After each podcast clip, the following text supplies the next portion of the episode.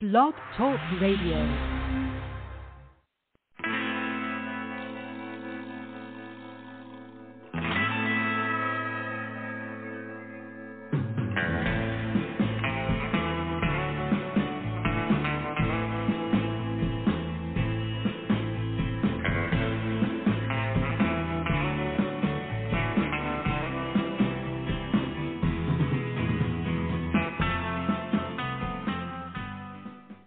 Everybody, welcome to the show. This is the Pop Rocks Radio Talk Show. I'm your host, pop art painter Jamie Roxx, and this is the big show. You found it. I sure I'm glad you did. Very, very cool. I am super excited for today's episode. We um we were originally going to do this before, and then I got sick and everything. We had to move a bunch of shows, but I'm glad in a way that that happened um, because you know I, I just really wanted to waste our guest time. No, I'm I'm kidding. I totally did not want to do that. But I was able to rewatch the show a second time, the movie a second time, and um, it's even better the second time. It's even better the second time. Um, we've got a fantastic. He uh, he co-wrote this, directed it, he stars in it. Um, Mr. Bret Lada is on with us today, and the name of the new You movie got it, man. Most, most people get it wrong the first time, but you got it. it. is the Andy Baker tape. This is a cool film, man. Bret, this is an awesome Yeah. film. I loved it. Thanks, man. Yeah, we had so much fun doing this, and I'm just glad that now it's finally out there and, and the world can kind of see what we created in 2020. That's amazing. And that's uh, for those who don't know, there was a little thing happening um, in in 2020, the the global pandemic. Um, while the rest of us were starting organic gardens in our backyard and baking sourdough bread, Bret knocked it out of the park. Got some friends together and uh, Yeah, we we we, we tried. know. You know, I got a uh, I got a grant through Screen Actors Guild right at the top of the pandemic. I just came off of a short film that won the Academy Award. I applied for this grant, Oh. I got it, and I bought a I bought a camera.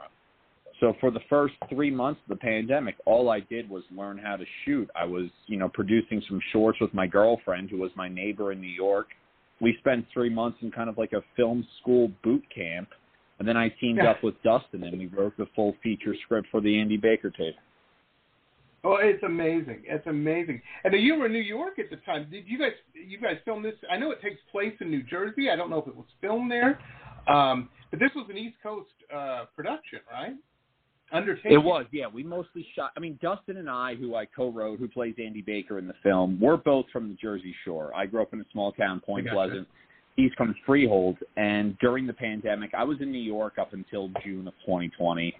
I finally left. I rented a small beach house at the Jersey Shore. There was nothing going on in the city, and I I spent, I'd say, you know, uh, 15 months on and off in New Jersey. You know, going back and Hmm. forth. I was touring the film, but we shot for the most part all around the Jersey Shore. We went down to Atlantic City. The only scenes not shot in New Jersey, if anyone watched the film, are at the top of the film when we're in the cabins in Pennsylvania. That, that's in the far part of Pennsylvania. I gotcha. I gotcha. Well, you know, spending the pandemic um, doing your passion um, in a beach house could be worse, my friend. Could be worse. No, You know, I, No, I again- I agree. I, I, I, you know, it certainly didn't come without its costs, and Right. the rest of my career was kind of put on hold. But I tried to do whatever I could to make the best of that time that was given to me, and in a way, it opened up kind of new outlets. You know, I, I spent the last ten years working as an actor out of New York, and you get so busy where you're running to auditions, you're running to jobs, you're trying to make Right. this work, you're trying to work side jobs and you don't really have the time to sit down and just write and type and get things kind of um, ironed out.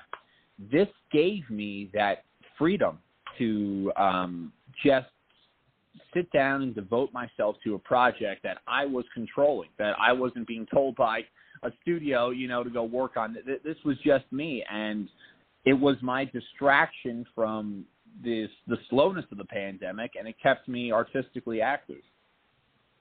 That's awesome. You know, that's something I've known a few people. I, I went to school in Boston, so you know I was down in New York at least once a month, down in the city, um, just you know because that's that's where everything's happening, man.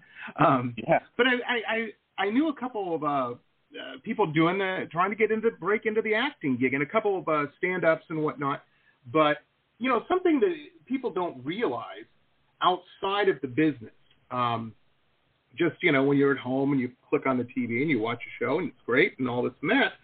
But what what really the the the actor and actresses that that that get that do that work, very hard. You know, there, there's a trope that oh everybody's a waiter when they're uh, you know an aspiring actor and this and that. it's hard to have a regular job with a schedule and stuff like that when you got to run all the time. So I, I mean, you could get a call and say, "We need to see you in three hours," or "We need to see you tomorrow." Yeah. You know, or uh, yeah, absolutely. I mean, and, what a nightmare. always been been one of the struggles when you're first starting off, and and even now, you always kind of have to work flexible jobs and things that you can drop at the blink of a moment.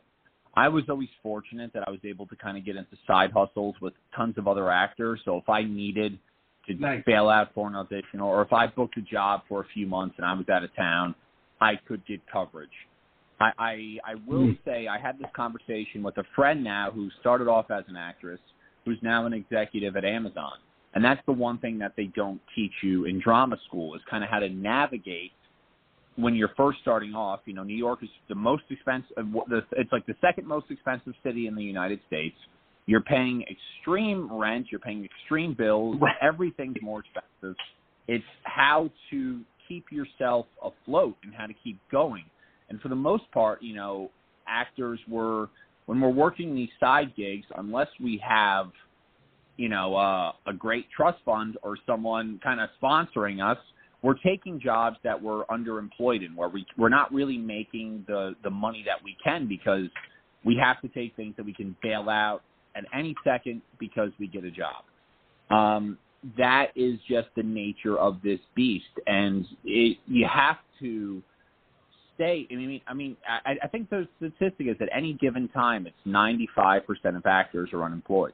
So no matter who you Right. are, at some point you're going to be you're going to be faced with bills you have to pay, and you have to find things that are lucrative that can keep you afloat, and that is just as energy draining as it is of trying to run to every audition, tr- try to get things going, tr- try to pick things up. It, it really is uh, life Jenga. That's the best way I, I can put it. Of really trying to navigate your life and arrange your life in a way where you don't have distractions to what's really important to you.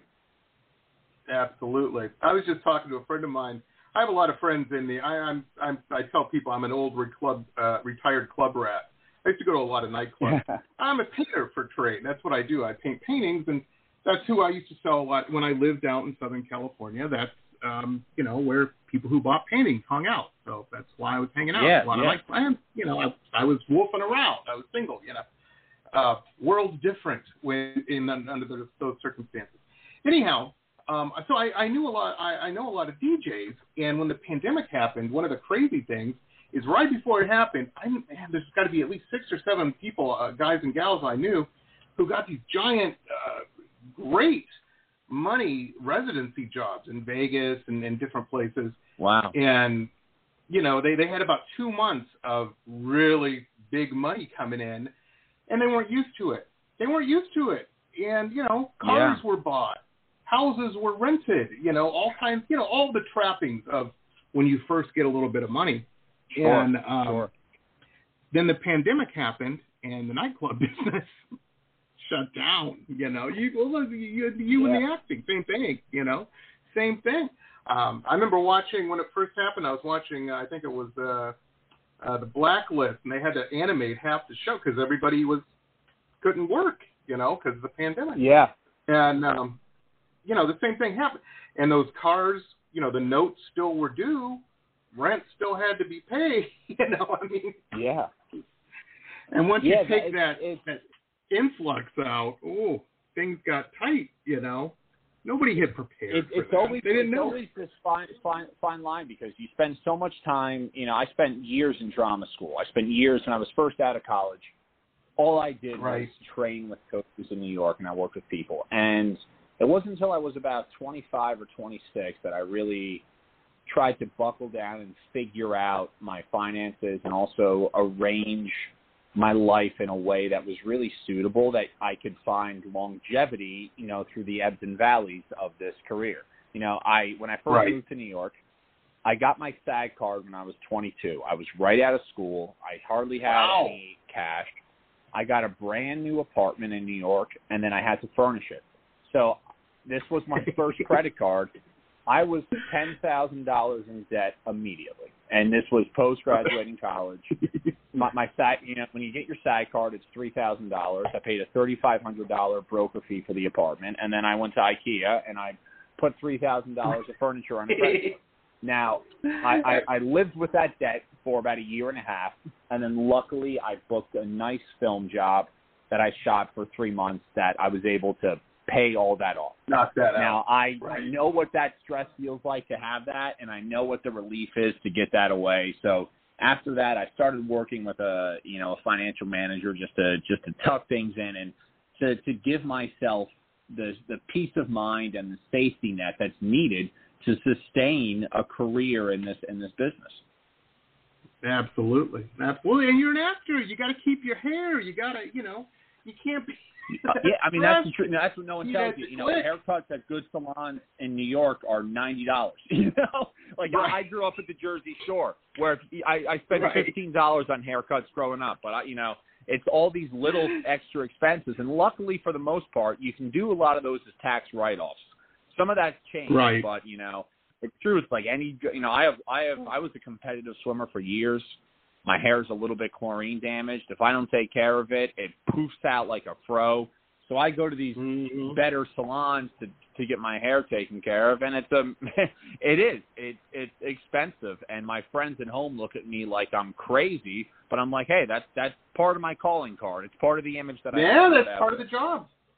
Absolutely. Yeah. Absolutely. I remember my wife manages. We have more product and bottles of stuff in our house than she manages a, a makeup place, uh, one of these uh, a big makeup store, and uh, so she's into all that. She and she's an esthetician and she knows all this stuff. When we first got together, I'll never forget.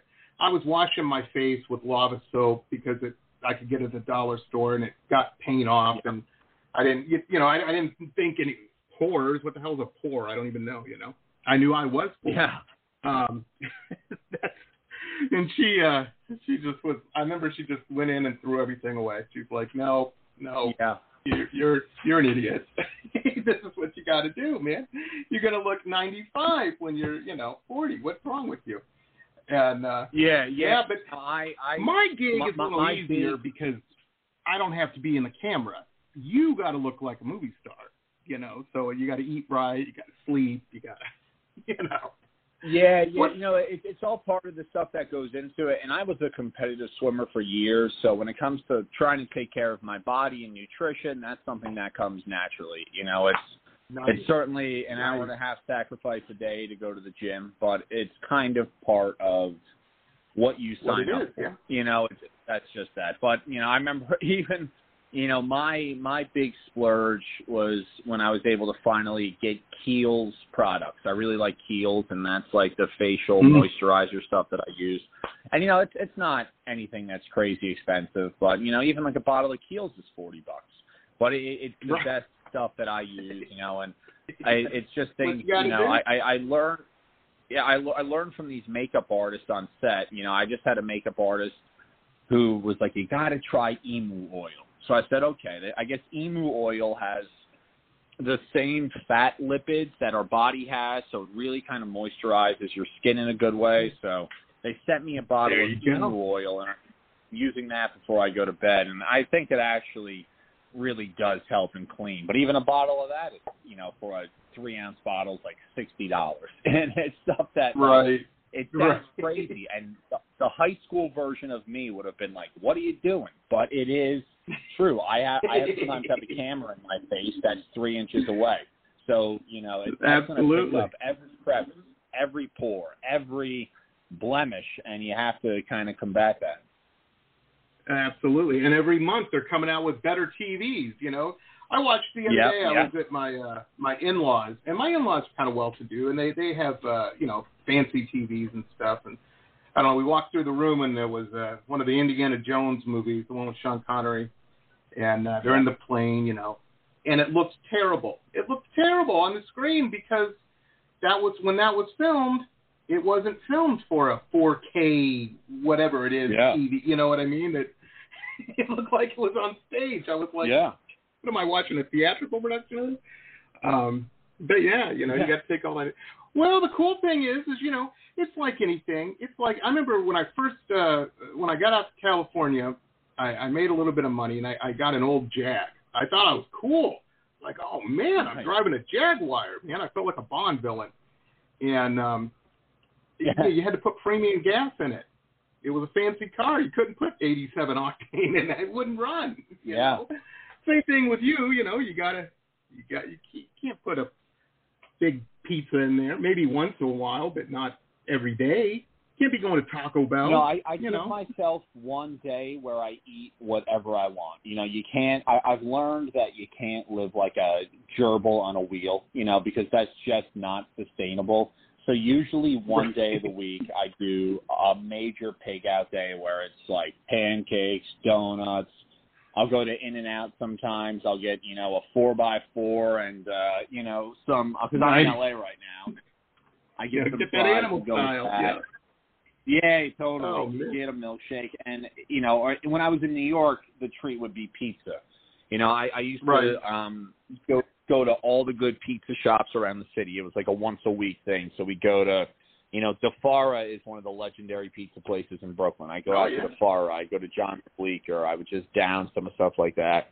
And uh, you, you have to do that because if you're just eating brown rice, You got to live. chicken and broccoli, you're you're Right. gonna go crazy, you know. And the guys that are on those bodybuilding competition diets, you know, they're really only doing that too when they're in competition season. You know, on the off season, they're Exactly. they're eating whatever they can to bulk up and just put on the size. So, you know, it it, it- Well, comes and goes. When I have to be, It's different too when somebody's hanging a big check in front of you. You know, oh, we need you to be Yeah, this weight for this role. okay, paying me. I can eat an apple. Not a problem. Not Yeah. a problem. Um, you know, but it's well, you know, it, you look great. You've been in all kinds of. I, I took a look at your uh, IMDb page um, uh, before, and uh, you got all kinds of stuff.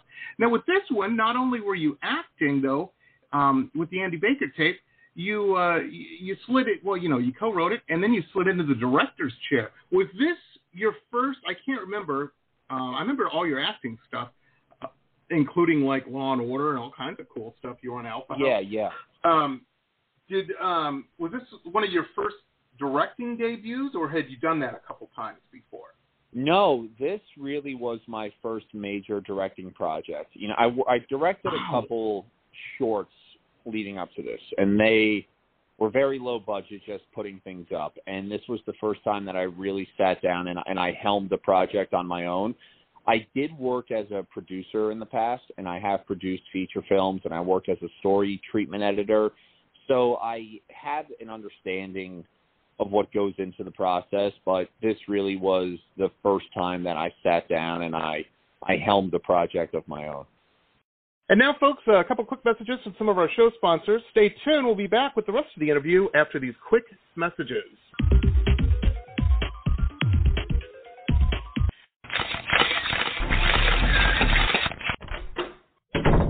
Listen to this cool episode ad free. If you're a VIP member, you can become one on my website, www.jamieroxx.us. www.jamieroxx.us.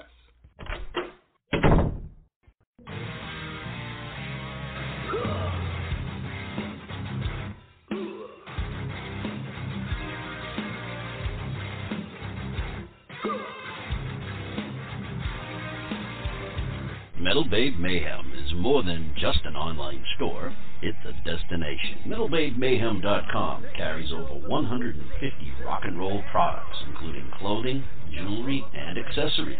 Metal Mayhem also offers shrine clothing and alchemy gothic jewelry. In addition, Metal Mayhem founder Allison Metal Babe Cohen is a rock and roll journalist who supports local and national artists with rock and reviews, interviews, playlists, networking, and more. Metal Babe Mayhem is taking over the world, one shirt at a time.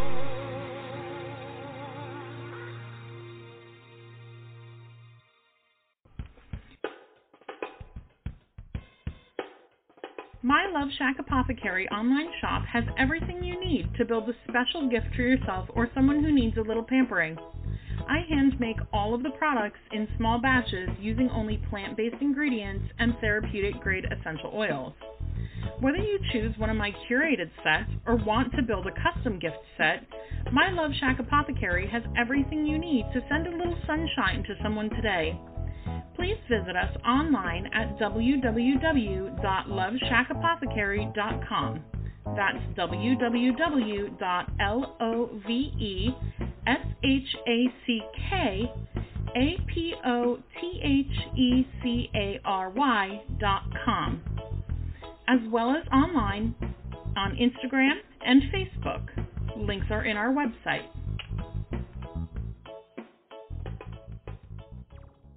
Support for this podcast comes from the University of Texas MD Anderson Cancer Center, ranked one of the top cancer centers in the nation for the last 27 years. The doctors at MD Anderson treat more rare cancers in a single day than many physicians see in a lifetime, and treatment plans are tailored to an individual patient's needs, allowing more comprehensive and thorough care. To become a patient, please visit makingcancerhistory.com. Aloha. If you have stress in your life or even anxiety and panic, I want to invite you to the Anxiety Coaches Podcast for a way out. The Anxiety Coaches Podcast is a relaxing and inspiring show bringing you lifestyle changes to calm your nervous system and help you heal. Heal anxiety, panic, and PTSD for life. We bring you two episodes every week there's no need to walk this path alone. Join us for a relaxing, informative, and inspiring time and start your journey out of anxiety panic. That's anxietycoachespodcast.com. Aloha. Roxgear, the online web shop of high-end luxury merchandise and products, all featuring original pop art paintings from La Jolla to Miami to London, www.merch.jamieroxx.us.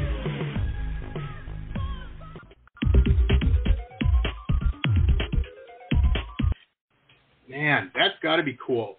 I mean, cool and maybe a little intimidating at the same time. You know, we we got to get this right. You know. Um, yeah, it's People it's, it's a balance written because you you, gotta you have sure to have got to land its plane. Oh man. One hundred percent, and I, I I can't say that I balanced the neuroses perfectly, but one thing that you have to do is that you always have to bring the fun and the the creation in and, Mhm. and the fun of creating, and without that you lose. There's always something lost, and the best sets that I've been on. When I'm on sets with more accomplished directors, are are people that keep a really steady keel that are relaxed, that you don't feel the pressure of the day. And I've been on I've been in productions where it's we're racing against the clock. We have one we have, you know, 5 minutes to shoot one scene then we have to move on to the next. And not only does that put an extra pressure on the actors, but it puts everyone in kind of a state of chaos. And we're all you're all hmm. kind of working under pressure. Now, in some ways, that's good. It forces you. I mean, you really have to learn to be on constantly, and it, and it forces you to work fast on your feet. But if you know, you look at great directors like Warren Beatty, who, when he was directing, he had all the money in the world to throw. He would do 80 takes of some scenes. I think that famous scene at Mm. the end of Reds when Jack Nicholson gets off the train and Diane Keaton's there, they did 97 times. So, you know, Wow. when you have the budget and you can afford to um you know do work that way you know that you you can you can shoot a film in 6 months. We didn't. We shot the Andy Baker tape in about a week and a half. And did we have wow. issues absolutely you know, we had to go back. We had to reshoot some things. We were still relatively new to using the cameras, and for the most part, it's just Dustin and myself helming the cameras. And we had some issues where things were out of focus, or they were blurry, and this. And our goal in the final product is to take the noise away. And you're just seeing the fun, and you're seeing the journey that these guys go on together. But the the, the last few nights on the Andy Baker tape were truly 18 hour nights shooting everything mm. until about six and seven in the morning to to get the shots that we needed and move on. And at the end of the day, you just have to service the project. So we we committed, we buckled down, and we said we're we're going to get this done for the project that we're working on. That's amazing. That's amazing. Well, you know, and uh, you, you gotta. Fortunately, you had been on sets and stuff before, where you kind of knew, well, this could happen. You know, I mean, we we got to do yeah. it. Um, and but still, oh, but still. So you get it done. Now here's the thing: you get. This is something I discovered since I started doing the podcast. Been doing the podcast. I don't know, eight years now or something. Something crazy. I didn't plan on wow, that. Wow. I planned on like, yeah, I planned on like ten episodes. I figured my friend kind of talked me into it, and and I thought, yeah, I'll do a couple of these, and uh, you know, I'll find something else to do. And um, you know, here we are. But anyway, something I hey, learned. That, that, that's was, a great accomplishment on its own. You should be proud, man. that's eight years oh, is huge.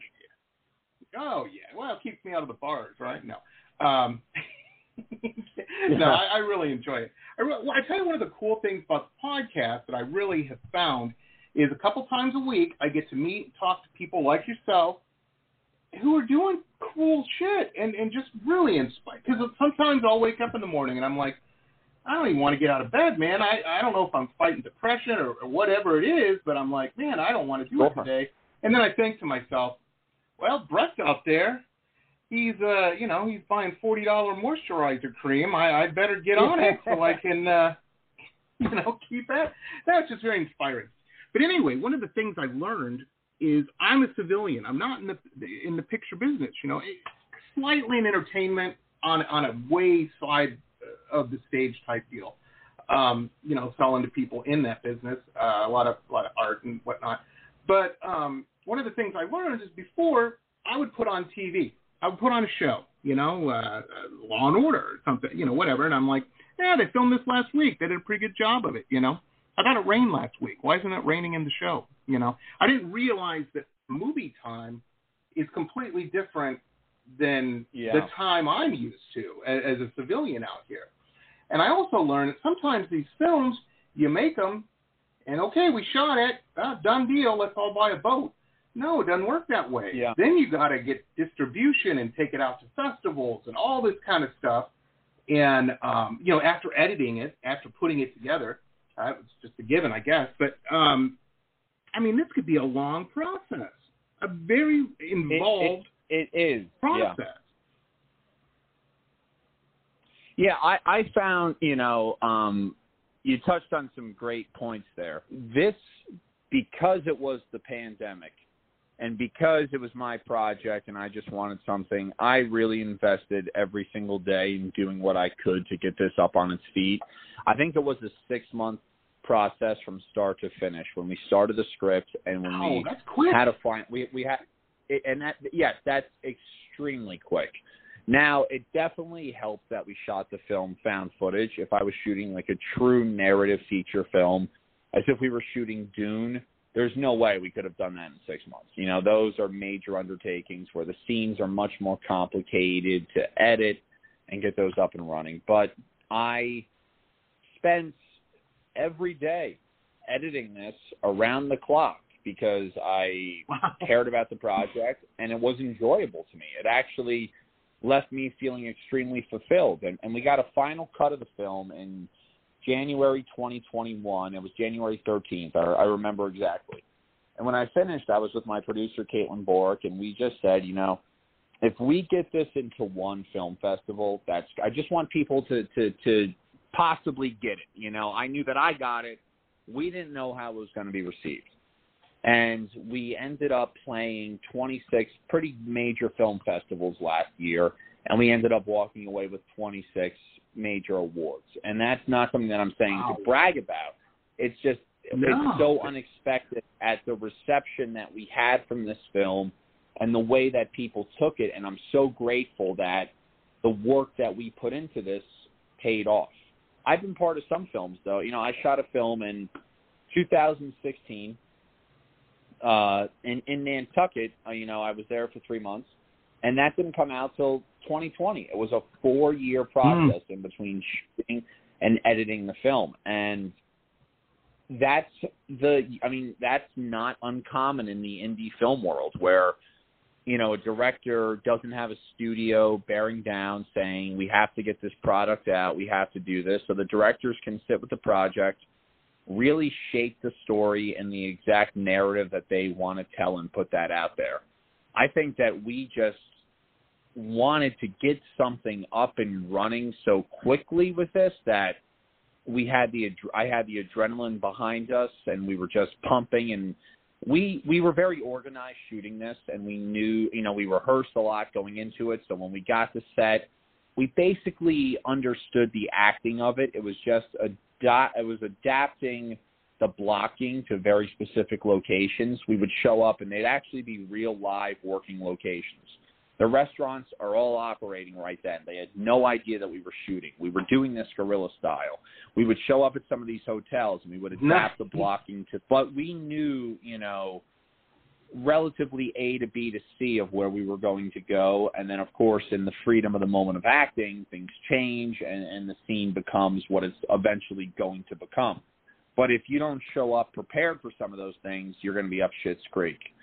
Uh, Right. I also, you know, one of the reasons why we were able to shoot this as quickly as we were is because we could use what's called practical lighting. And practical lighting is when you are just using what's in the room. For instance, like a lamp or an overhead light. And that's what separates found footage from a movie like Dune, where you have, you know, a master cinematographer Right. lighting the film in such a cinematic way. And that's what really takes time on sets. It's not the shooting, it's setting up the lighting in the right way. I did an episode of The Good Wife.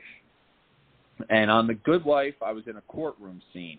And they shoot the courtroom scene from the front, from the left, from the right, and from the back. And each time they do that, they break down the walls and they set up lights on the on on, on all the sides to Wow. light the characters perfectly. That that those days that we shot the courtroom scenes, every single day we hit what's called golden hours, which is a producer's nightmare, which means we were working 16 hour days and the overtime pay we got was so much because it takes so long to set up those shots. And we Right. didn't have to deal with the same caliber of lighting because we were doing a found footage film. That that's one of the main reasons why I think people choose that medium and choose that genre. Number one, it- it's budget friendly. Number two, you don't have to have the same level of technical skill as if you're shooting, you know, uh, a true narrative. You know, if you're shooting like a true feature, but you can also do it very self-contained. And it was the pandemic. We couldn't have a sound team with us. We couldn't have a cinematographer. You know, we had to do this ourselves, and that was the best vehicle we could find for the story and a way to get the project up really quickly. Well, so that means that um, you there was you always see like in, in photo shoot pictures and stuff, some guy or gal holding one of those big reflector. I don't know what they're called, but it, it looks like something you put in your Yeah. car so the sun doesn't cruel, uh, you know, trash your dad. Yeah, yeah. Um, so none of that. There was none of that. There was nobody walking around doing light. Well, there's, me. you know, in, in the in the end of this, in the end of the film, I don't want to give anything away, but when we're Right. doing some of the the finale, you know, we do have a third hand on the camera, and we needed someone else. So while they weren't holding reflectors, we did have another person in there, very strategically helping us with the camera, hiding under a car seat, holding a camera up, making sure that we had our angles right, checking the gate that way. So we, but no, you know, we didn't have anyone really helping us get lights up. We had a few extra lights that we tucked in some locations just to illuminate scenes, but they're not hmm. it's not done in a theatrical way. It's just to make sure that there's enough light on the characters' faces and it still looks like it's being shot, you know, as true to life as possible. And now, folks, a couple quick messages from some of our show sponsors. Stay tuned. We'll be back with the rest of the interview after these quick messages.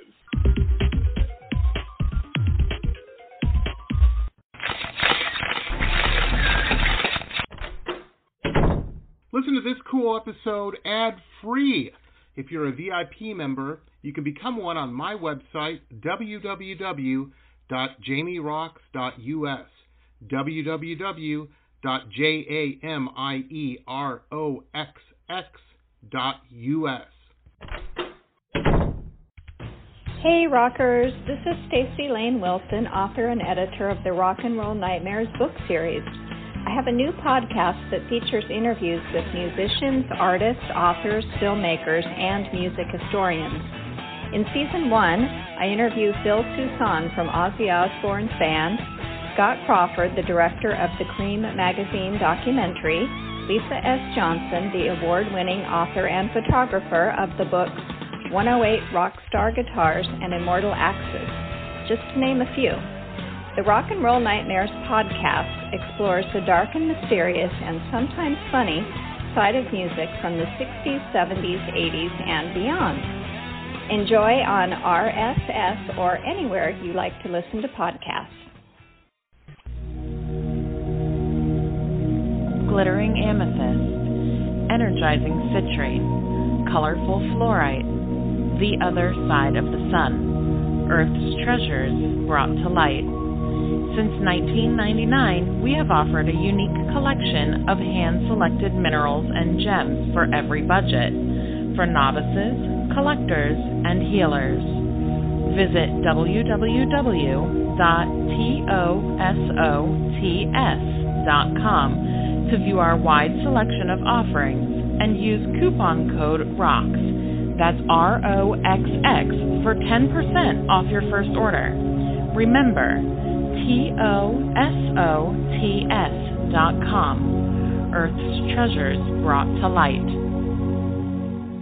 Hi, folks. Jamie Roxx here. Hey, if you're a big fan of uh, historical, cool historical books, uh, like me, then you're going to want to check out our newest uh, show sponsor, Michele Albion. Uh, fantastic author. She's got some really interesting, cool books out uh, that you're going to want to check out. I'm a big fan of all of these. Uh, the Florida Life of Thomas Edison, The Quotable Edison, Quotable Henry Ford, uh, Quotable Eleanor Roosevelt, and of course the Quotable Amelia Earhart. Michele's just very keen and, and very, very cool. Um, and these are just very cool books. So check out her website. Uh, there's links to uh, where you can pick these up on Amazon and Barnes & Noble, all over the place. Uh, MicheleAlbion.com. M-I-C-H-E-L-E-A-L-B-I-O-N dot com. MicheleAlbion dot com. Very, very cool stuff. Check it out, folks.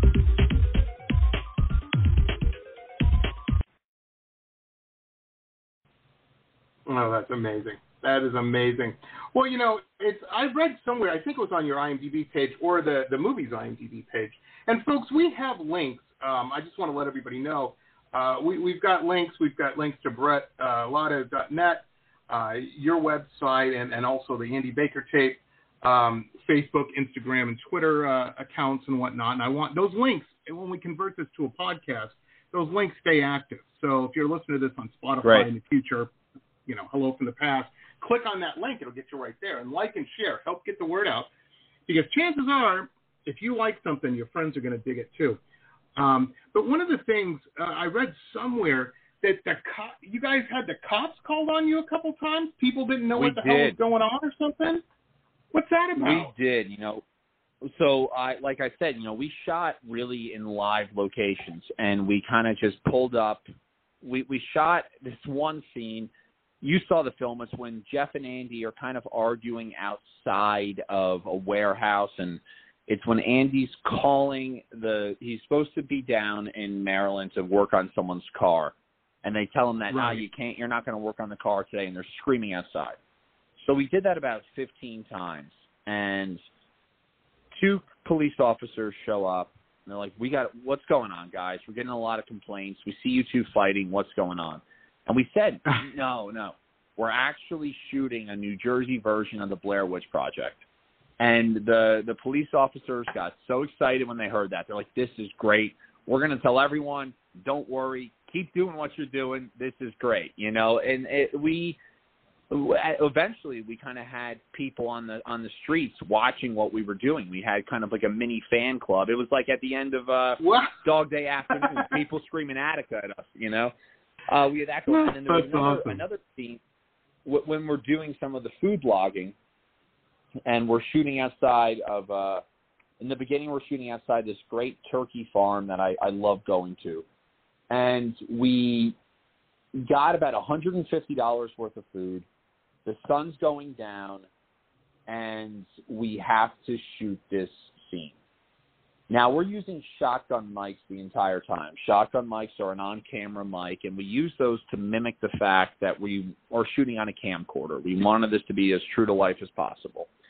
We Okay, didn't realize okay. this, but New Jersey's becoming infested with 5G towers. So the frequency Oh. from 5G towers just slices through the audio and makes this terrible zzz noise, and it was ruining our audio. So we have all Hmm. this food. We're like, how are we going to get this shot done? And we ended up finding a dumpster.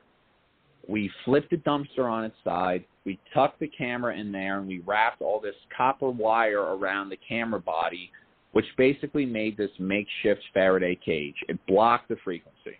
Then the owner of the farm sees what we're doing, gets in his pickup, drives over, and goes, "What is going on here?" We said, "Oh, you know, we're shooting some YouTube videos. We're just trying to get this food blogging done." I said, I, I, I grew up right down the street. I'm from Point Beach High School. He goes, Point Beach High School. Did you know so and so? I said, Yeah, they were a Hmm. year older than me, and that's true. They were. They were a year older than me. He goes, That's my nephew. I said, Oh yeah, I know his brother really well. You know, I knew I knew both of them. He goes, All right, all right, all right. Don't put our name in the film. Stay shooting. Just put the dumpster back on its side when when you're finished. And we did. So you know, we we I think people saw that we were doing a passion project and they got behind the fact that we weren't causing, you know, we weren't really causing any trouble. We weren't causing any damage.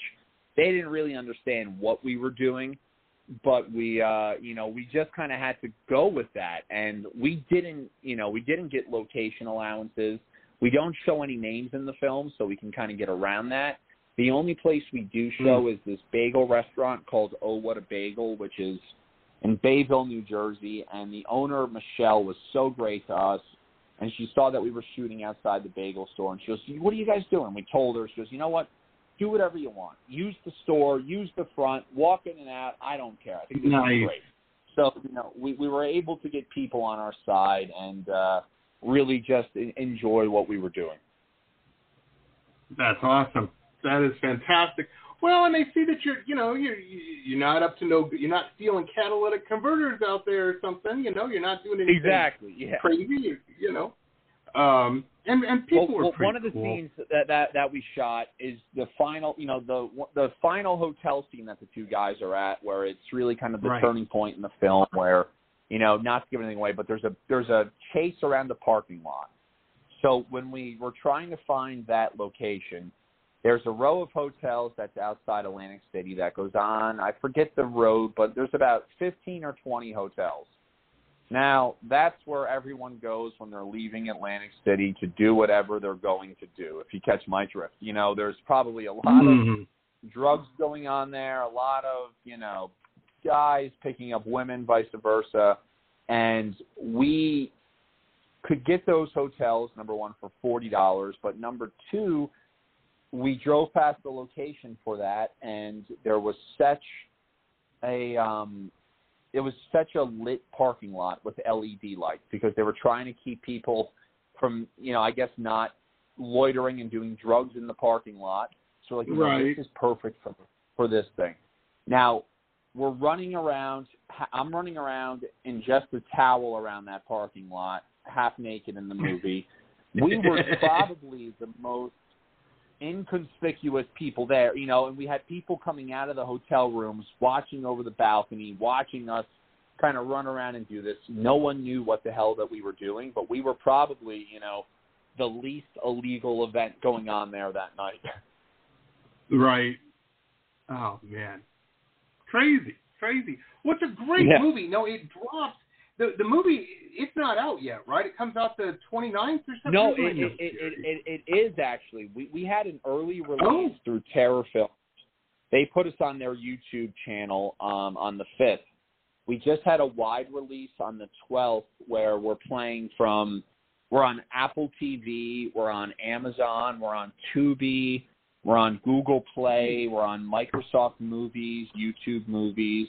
And then this Friday, we have another premiere on Kings of Horror channel, which is a huge horror nice. channel, which we'll get. And then we have more coming down the road. I know that we just got picked up by Roku. Um, that'll be in 2023, and you know we'll get some more platforms as as the rollout happens. No, that's amazing. That's amazing. That's one of the cool things with all this streaming. And one of the silver, and I'm not making light of the pandemic, ladies and gentlemen. Don't send me emails. A lot of people got sick. A lot of people died. Um, and it's very tragic yeah. and whatnot. But I always try to find a silver lining, and one of the silver linings um, is in the, the, the entertainment business is everyone knows how to stream now. Uh, there, nobody. Yeah. Oh, I don't know how to work the Roku. Everybody's very aware how to, uh, you know, play a movie from their PlayStation on the TV. Um, yeah. And you know, it's it's great. How is that? Let me ask you from a business point of view, because to me, it would seem, oh, that's great. There's all this stream. You know, they probably need a lot of product. You know, um, that's a very simplistic view, I'm sure. How is it navigating those waters with all these streaming channels? Is it is it difficult? Is it uh, to be honest? You got to know what you're doing. First it, it, it's my first time delving delving into this. We we have a distributor. We were picked up by Terror Films, and they've done a great job right. of pushing this out there. I I will you know we won't find out for the next few months how we're doing. I know that we have about ten thousand views on one channel in about a week, which for um, a smaller indie film without a studio PR, I'm thrilled with that. I'm getting a lot of, you know, we have a lot of positive reviews, and we have IMDb, where we have Letterboxd, and we, you know, I'm part of these horror and found footage groups on Facebook that have 60 to 70,000 members in there, and there's a lot of buzz about new horror and found footage films. So we have a lot of people talking about us in these platforms. They don't know that I'm the director, so I'm able to see the comments. For the most part, it's all super positive things. We have some people that, you know, that of course, with any kind of art form, don't like the film, right. and that's okay, you know.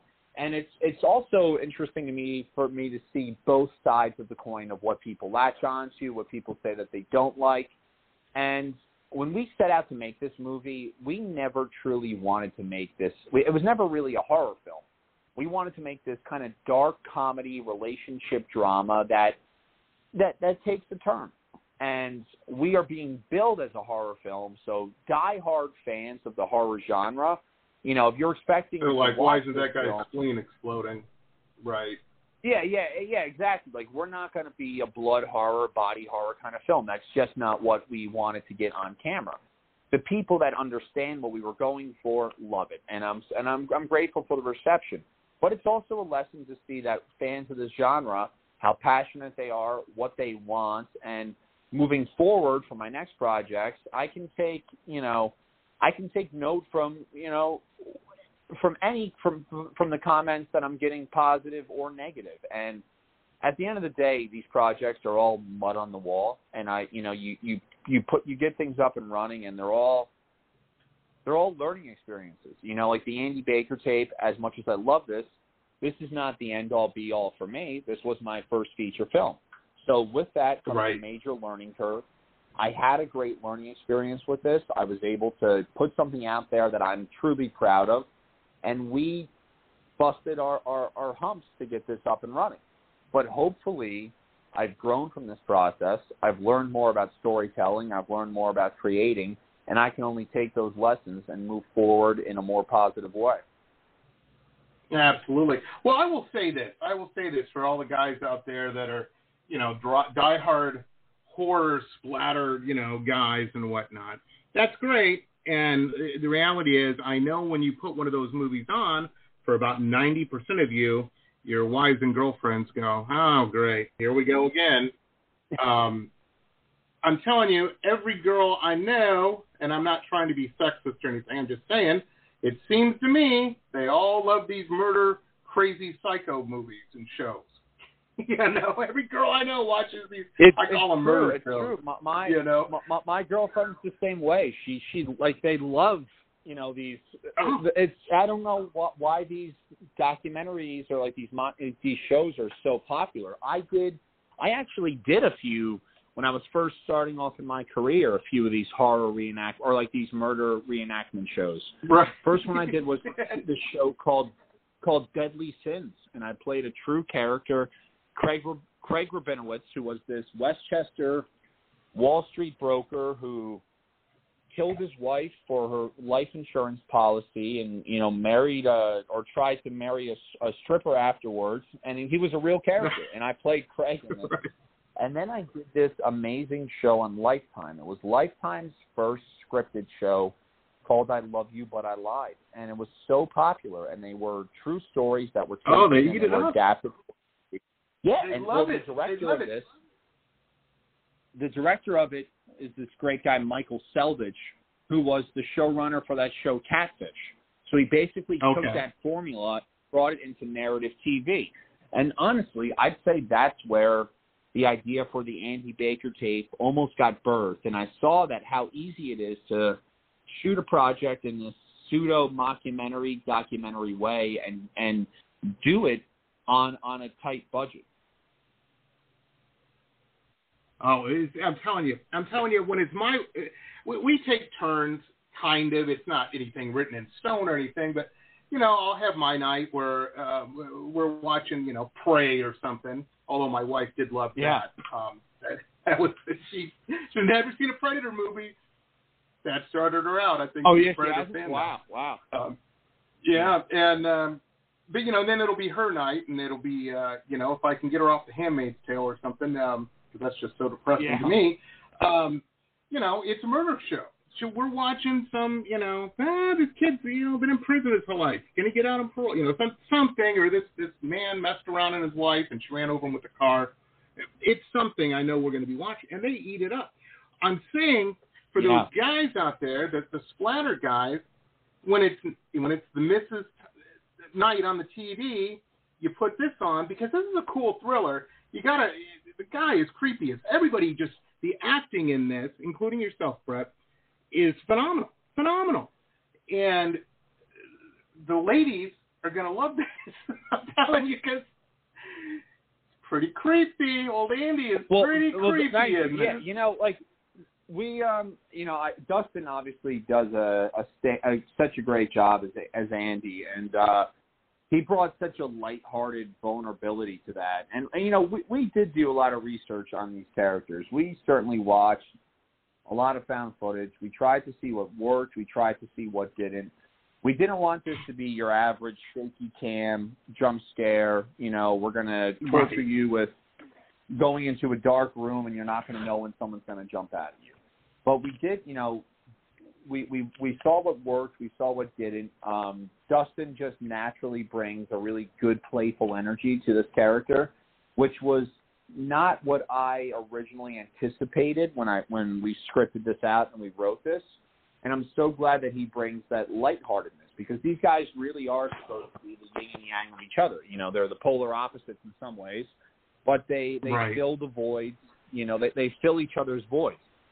And I've known Dustin for years, and to be to work opposite him as an actor, you know, we're really just drawing on our friendship and our years of history and chemistry, and we're able to bring that through onto the, the screen together. No, it it works. It works, and I don't want to give anything away. I want everybody to watch it. I watched it a couple times. This film is phenomenal. Um, there is one of the stills we have it. We have a player that plays on our show page, and it, it's one of the stills in there. It's one of the stills you guys released. You know, as your press stuff. Um, Yes, yes. you know, where the, the the scene with him in the doorway. Oh man, that is a creepy shot. That is a painting, man. Yeah. That, that is that sells it. I'm like, oh, oh man. Um, my wife Yeah, saw that. you know, she, and you know, that, she's like, nope, nope. wasn't wasn't planned. You know, we had a different idea for that scene, And then when we were shooting it, I, I looked at the framing and I was like, you know what? I think we could pull this off. And originally it was the character running outside with the camera and trying to see who was outside. And the way that that uh, shot came out is so much more effective. And it just shows to really be open to what's around you and really, you know, if we had this set rigid idea of like we have to shoot it this way, we have to do this, we would have never stumbled into some of the mistakes and accidents that that we got from doing this. And it was, that's just another lesson to where you kind of you have to leave yourself open to the possibilities of what something can be as opposed to what you want to make it. No, that's great advice. That's great advice for any artistic project. Any artistic project, you know. Um, yeah, maybe you know if you're making muffins, maybe you put a, a cup and a half of sugar in there, you know, instead of a cup. Yeah, might work, yeah. might not, might not, but you got to try. You got to try. Oh, that's phenomenal. That's phenomenal. Let me ask you this. I know now, Bret. I know how you Hollywood types can be. You know, you're just very busy, going to lunches all the time, uh, partying with models at night, the whole bit. Uh, I'm kidding, of course. Uh, but I do know that when it comes to talking about uh, future projects, sometimes you can talk about it, sometimes you can't, you know, and, until T's are crossed and I's dotted and all that. Do you have something in the hopper for the next project that you can share, or is everything kind of hush hush right now? I do. I, okay. I was I just shot this fun horror film around LA a few months ago called Bad Connection. Uh, I have a great little fun part in that that I shot, and I'm excited for that to come out. I have been workshopping two separate scripts, and this I'm certainly on my sophomore project with getting out one of these. I, I'm working on this dark relationship drama right now. Um, it's a horror, you know. It's basically mm. Get Out meets five. Get Out meets Five Easy Pieces. So I, I'm, oh, wow. I'm in the middle of putting of putting that together right now. I got a little bit sidetracked with the distribution of Andy, and you know, I just I actually moved to LA from New York in January of this year. So when you're moving to a new city, that doesn't come without some ups and downs, and you know, a little bit of a learning curve of getting used to the new city.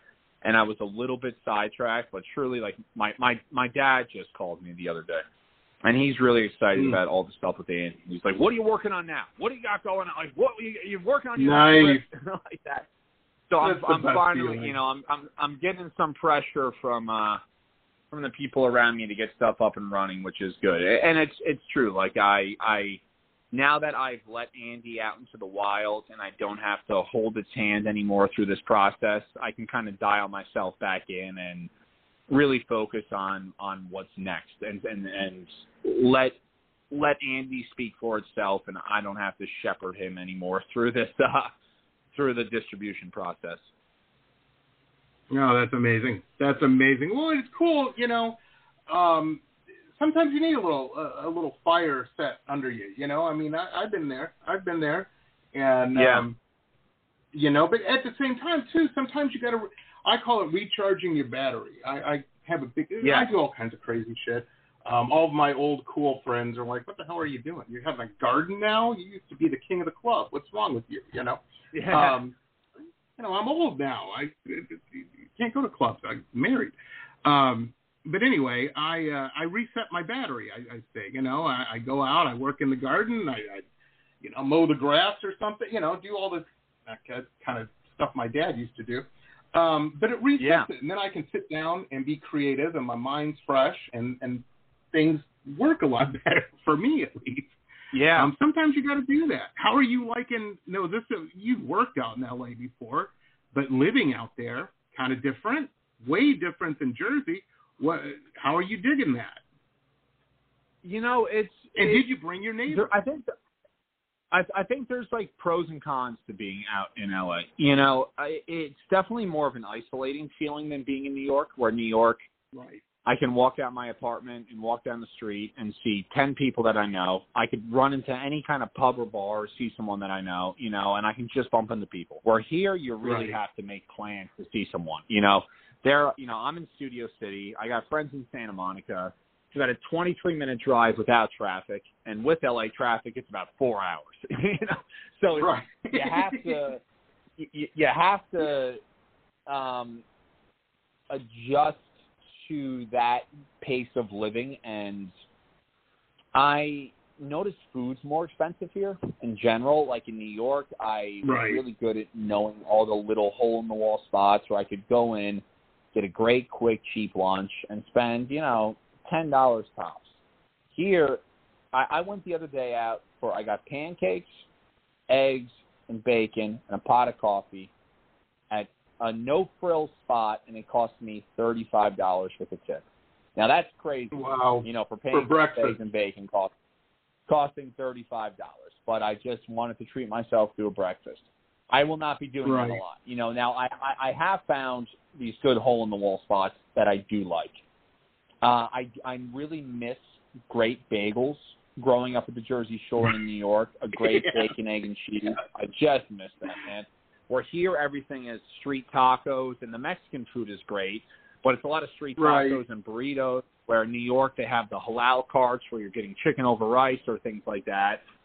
The the people out here, it's a different breed, you know. And I'm not saying that Right. it's good or bad, but the way that I feel like LA is a is more uh, it's more optics versus substance, you know, where everything is I'm going to drive this car, I'm going to do this, I'm going to put on this image, I'm going to wear these clothes. To where coming from the East Coast, things are a little bit more understated and it's cooler to not show as much if if that makes sense and I you see that everyone here is really good at showing that like they have this, you know, they they have this. Right. That's part of just just the LA culture. Now, I I lo- I just did this road. I was really, you know, you said you were sick a few weeks ago. I think I caught the Mm. same thing. I had it wasn't COVID, but I I went to a wedding in Lake Tahoe. I drove up there. The second I got there, I got the worst fever, chills, everything you could imagine. I was confined to a hotel room for two days. I oh, yeah, it's bad. left I left the wedding. Yeah, it was horrible. I left the wedding and I was like, you know, I don't want to feel like this trip was all for naught. So I drove west and I drove to Monterey. I was feeling a little Okay. bit better, so I did the I did the Monterey Bay Aquarium that day. I drove around Pebble Beach. I drove around um, Carmel, and I I I, I love Northern California. I love the topography. Yeah. I love the way the sun kind of hits it, where it's a little bit more melancholy. It's not as hustle and bustle as LA, but I mean, just the kelp forest. When you're, I mean, when you're looking out into like Monterey Bay, and there's the kelp gardens, it's just beautiful. You know, it's a different. Oh, The absolutely. Pacific Northwest, I think, might be one of the most beautiful places in the United States. And then I drove down to like San Luis Obispo and, and you know did San Luis Obispo for a day, and San Luis Obispo too. I mean, these are these beautiful old missionary towns that are now kind of turned into these kind of you know hippie-ish, fun, artsy towns Mhm. that you can walk around, and it felt great. You know, I'm in. I'm kind of happy that I'm not in the main congestion of LA. I'm a little bit away from like the West Hollywood crowd. I'm in Studio Right. City, which feels kind of like a nice little neighborhood. I do have a lot of local restaurants. I do have this great art house and movie theater down the road. There's this place I go to called Republic of Pie, and they're just known for doing great pies. And I go there, I get a cherry pie and a cup of coffee, and it's just a relaxing afternoon. I I, I Nice. like that feel.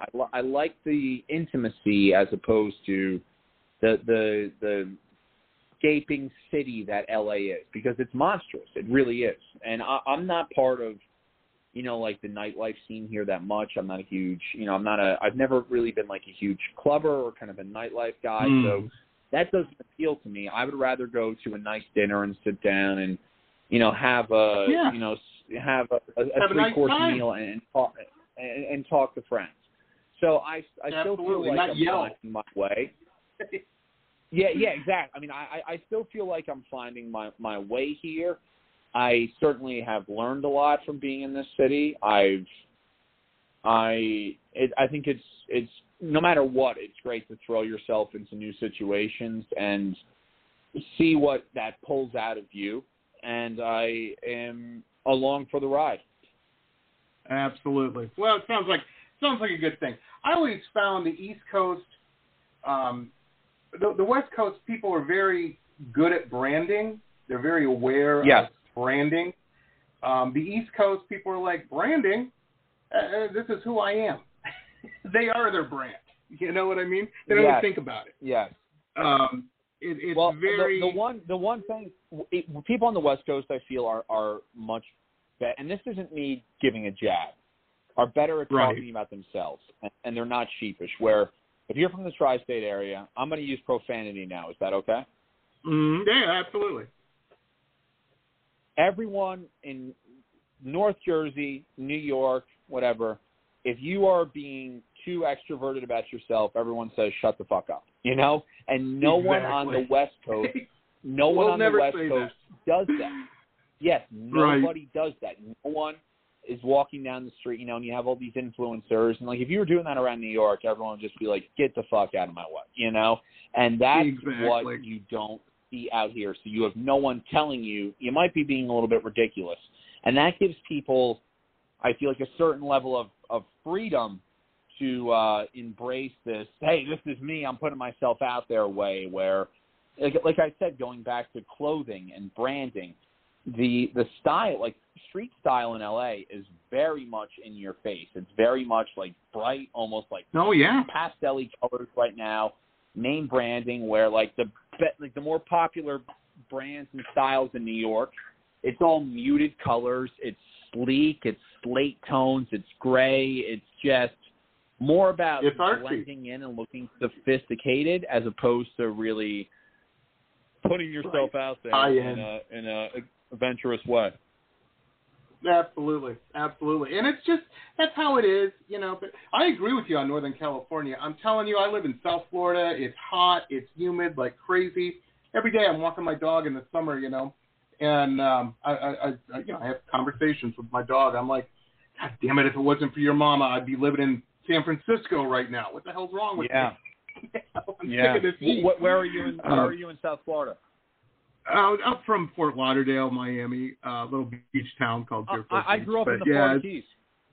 Oh, okay. Yeah, I, I spent yeah, I, I spent north of that. I spent tons of Um, time in, in like Hollywood, Florida. You know, I used to be a competitive Oh, yeah. swimmer, so I was always at I was always at the Swimming Hall of Fame in Fort Lauderdale. I I, I love it down there, but you're right, the humidity Oh, yeah. is brutal.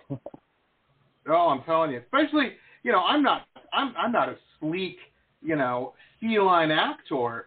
Um, I'm more of a chunky monkey, and and it's hard in the summer here. It is hard. Uh, Yeah. but you know, it's, it's the way it is. Eat an apple, Jamie. What's wrong with you? Um, you want to? I tell you, after like, being sick, man, I, I think I lost about 15 pounds that week just being sick. I couldn't eat anything. I was just, oh, terrible, terrible. my, my my father just had COVID. My dad's going to all the food places uh, that I went to in Andy Baker's eating food right now because he said that he's you know he lost about 15 pounds. He just had COVID, Right. so that that that's the one silver lining of of getting these viruses, I guess. I guess I'm telling you, man. I'm telling you. I'll tell you what.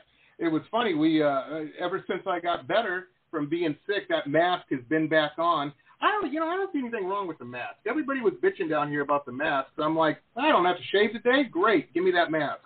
Um, fantastic. Yeah, yeah. It's another five minutes of my day I just earned back. Um, yeah, I have, and and, and the whole social distance, not a problem. Not a problem. You're standing too close Well, to me to be anyway. honest, in, in New York, you're forced to be on top of people so much. You're on the sub. Like I don't know how they're going to keep those subways. you know, like, but. I, I can't tell you how many times I've been on a train and you are so pushed up against a thousand other people. You know, so Right. I yeah, keeping six feet apart is not a problem for me. and especially in Southern California, you at least have the openness and. You know, I, I've actually never.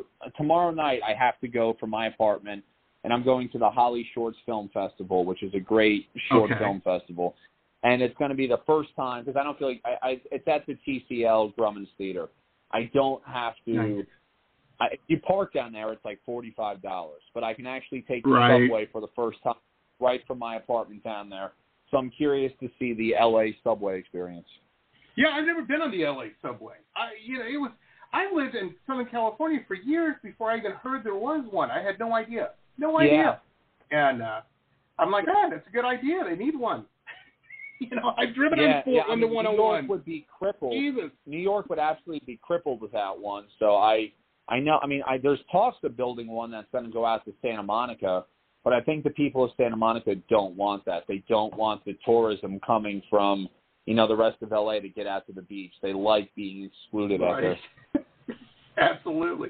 Well, it's, it's funny, and people, you know, they're used to what they are growing up. My my wife, Floridian, you know, her and her sisters all born and raised here, and uh, you know, and kind of uh, you know upper middle class, and they they that's how they grew up, and you know, they kind of turned their nose up at buses a little bit. The whole concept. Yeah. But I'll tell you what, we go to Disney World. They know that bus schedule like a you know a German knows the metro schedule. I'm amazed. Yeah. They're like, oh no, the bus will be here in three minutes, and blah blah blah. And I'm like, oh, so the buses aren't so bad, are they? Disney, Disney, the, the Disney fanatics, it's a different world. You know, my, my cousin Oh, takes yeah. her kids to Disney three, times a year. I finally just went to Dis. I, I went to Disney World in Florida as a kid, but I, I just went to the one in Anaheim for the first time. And uh, Oh, they do yeah, it right. it's, uh, yeah, it's, it's. I thought it was going to be like it was a state fair or something first time I went, and I, I was, you know what? I showed up. We went to the resort. We stayed at the resort, and they're like, "Oh, right this way, Mister Roxx," and they're, you know, carrying my bag and all that. And I'm like, "Yeah, okay, I'm a Disney fan now. Sign me up. Forty Yeah. dollars a hamburger, not a problem. Let's do it." Yeah, that was my You know? that, that was my biggest complaint was we we got you know my, friend ends, my friend works for Hulu, and uh, Mhm. she's like I have two tickets for Disney to go if you just want to go. I said sure we'll do that. Now even with going to Disney with the free pass, we had a great time. Don't get me wrong, but if you really want to see the rides the right way and get on enough, you have to get the fast pass. So I, I went Right. with my girlfriend. We paid the twenty dollars each for the fast pass. And then if you want to do the Star Wars ride, which is the reason why most people go, you know, it's it's amazing, Right. but you have to pay another twenty dollars to get on that. So we did that, and then with you know we got we went to, we were in Star Wars Land, and you're we were like we we're starving, we have to get something to eat. So they have this thing called the Ronto wrap. It's you know based off Star Wars lore. It says it's a sausage. Right. It's a it's a it's a great pork sausage, two fillets of pork on top, uh, you know, coleslaw, whatever. I'm like, all right, this sounds good. It was a hot dog on a pita, and it cost us forty three dollars for the two of those. And I was like, I was so mad. I, I said, you know, Caitlin, we're, we're not doing this again. She was. I mean, we were joking about it the entire day. Oh, that's funny. That is funny. Yeah, it happens, man. It happens. We, you know, that's how I knew the pandemic was serious. We, um, me and my wife been together. We've been a couple for for you know a decade, but years and years and years. We finally her uh, her Italian mama beat us down and said, no, you guys need to get. ma- You already got a house. You got a dog. You got you got to get married. So you know, we got married.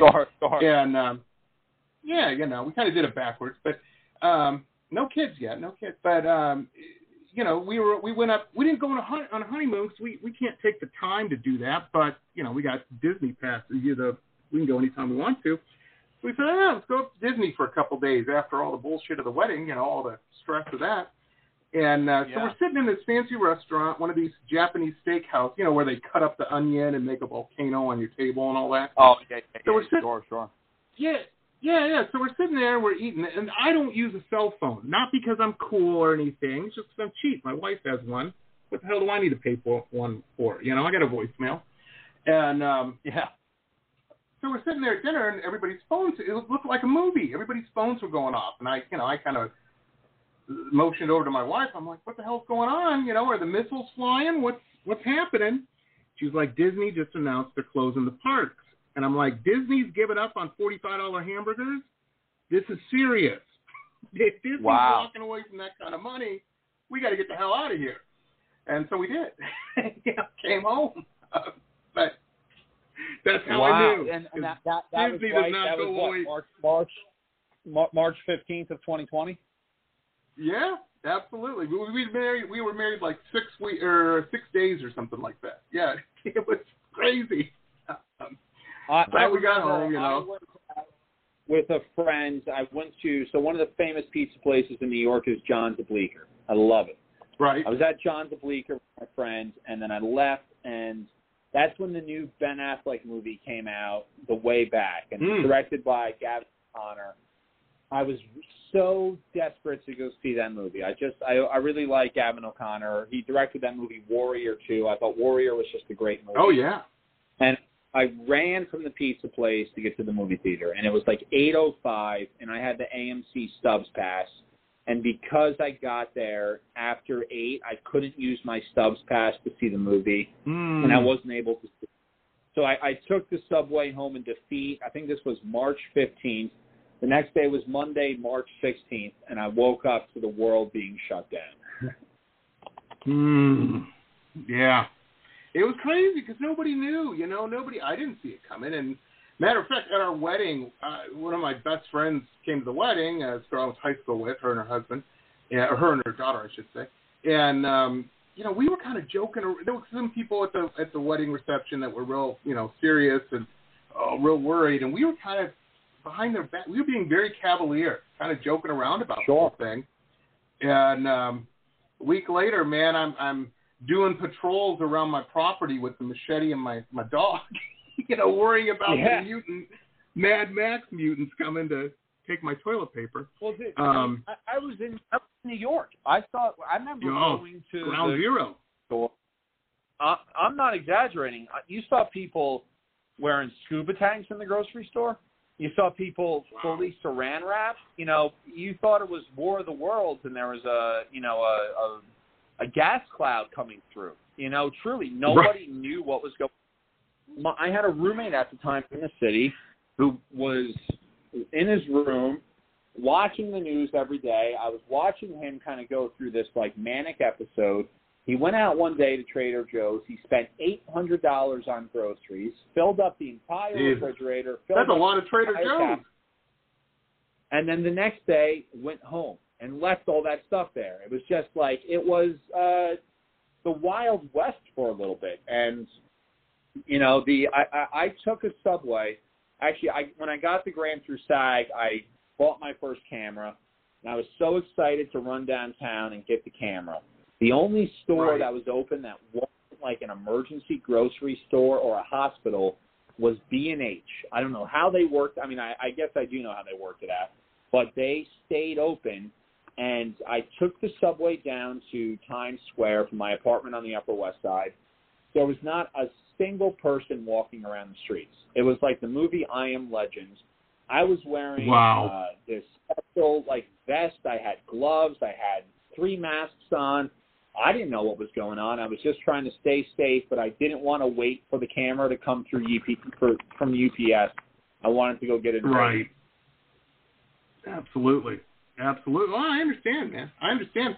Yeah, it was crazy. It was, you know, it was it was weird. And I'll tell you, we all we saw about New York was on the news down here, and it was crazy. They're like, well, here's another. Uh, we have to bring in these cooling tractor trailers, you know, these ice tra- trailers to uh, for the bot. I mean, it was it was apocalyptic.